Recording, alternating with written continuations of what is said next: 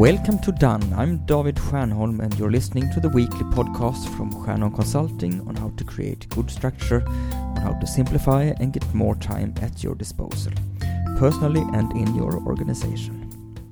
I sometimes get the question whether it really improves the efficiency to be structured.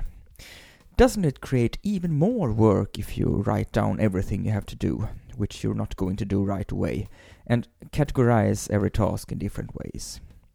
Doesn't it just turn into a constant shuffling and moving of papers from one folder to another, which in turn are to be browsed and emptied at different dates?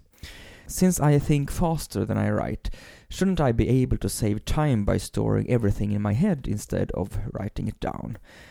In what way can you really get more done with less effort and in less time if you acquire all these structural things and habits to keep track of as well? That truly is a legitimate question. It's true that if you wanted to, you could spend lots of time recording, categorizing, planning, organizing, and documenting before you actually can get down to work and actually get something done. There are definitely enough tools, boxes, solutions, and software to keep you busy for an unnecessarily long time. But if you used good structure as a means to get more of the right things done easier and faster, then you've hit bull's eye. Often, when I meet people who have found a more structured and systematic way of working, they tell me that the most significant merit for them is the sense of security. Now, when they feel they have a grip on their situation, they can feel much more relaxed since they know they've taken care of everything they had to do, and therefore don't have to keep it in their head anymore. They've also determined what is most important right now.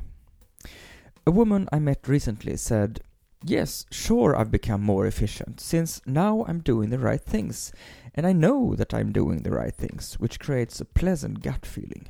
That certainly is an experience I share with her, and it's one of the reasons why I've chosen to work with what I do. How do you make sure that your efforts to be more structured are successful?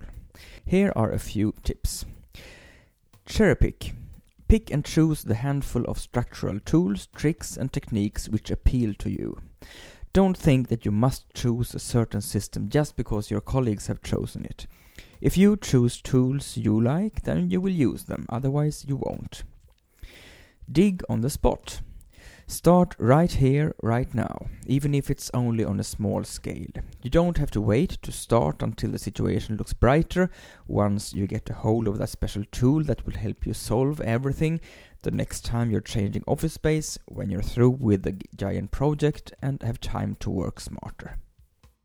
Get going first, buy the tools later.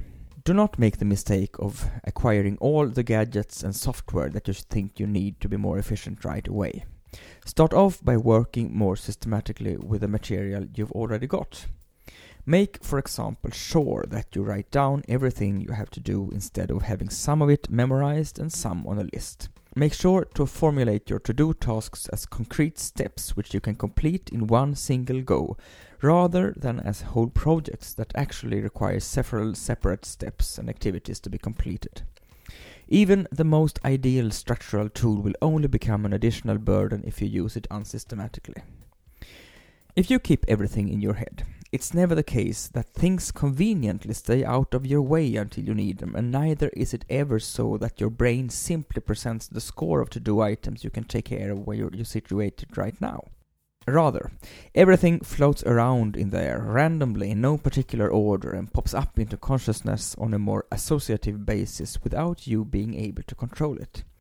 Naturally, the associative and relaxed state of mind also needs to get its share of time. This is the time when you can think freely and reflect upon your day at work or when you're chatting with some good friends over a delicious meal. But when your time and energy is limited, you need to use focus in the best possible way. To get done what you really have to get done before Friday easily, you need to be able to choose what you see, hear, and do consciously. You need to turn off and shut out everything that distracts you so that you can devote your full attention to the task, which is just the right thing to do right now. If you've then got one single place where you've written down or entered or noted everything you've come up with from what's on your mind, you are able to consciously block out everything that isn't a priority right now, while being rest assured that it's there whenever you need it. What's your smartest, simplest trick which in a tangible way has improved your efficiency? Write and tell me. You will reach me at david at stjernholm.com. As you can see, I'm always searching for new ways and tips on how to make everyday life easier for myself as well as for others. That is all for today. I wish you a productive and enjoyable week until next Monday when we're back with a new edition of Done.